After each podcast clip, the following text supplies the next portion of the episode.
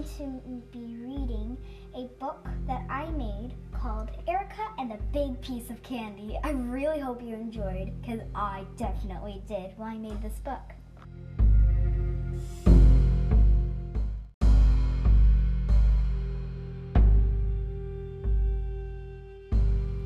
Once upon a time, in the UK, there lived a princess. She was a girl, and her name was Erica. She was 12, and one day she went to a house, but before she could get like 87 steps, her crown dropped in two big gummies. This was very special to her because she was princess.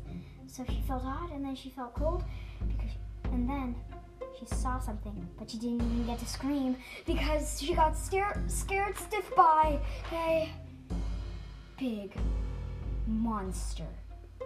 And then everything went black. She had fainted.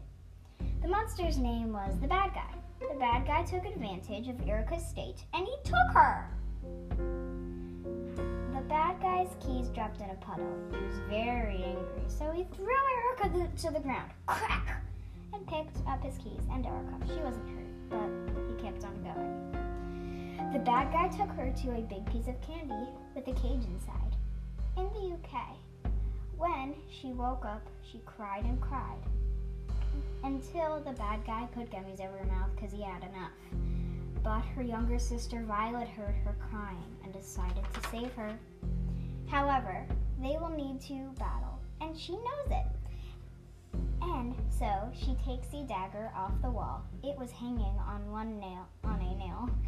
Erica give, gave her the dagger in case she needed to defend herself. The war was fierce. but Violet ended up victorious, and they went home. But that naughty bad guy is still lurking around somewhere in the United Kingdom, aka UK, where you would never expect if you're in your right mind.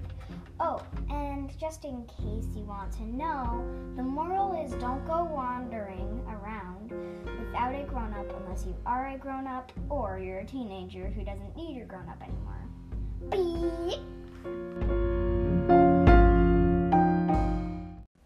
Thank you for listening and stay tuned for George's Happiness Place.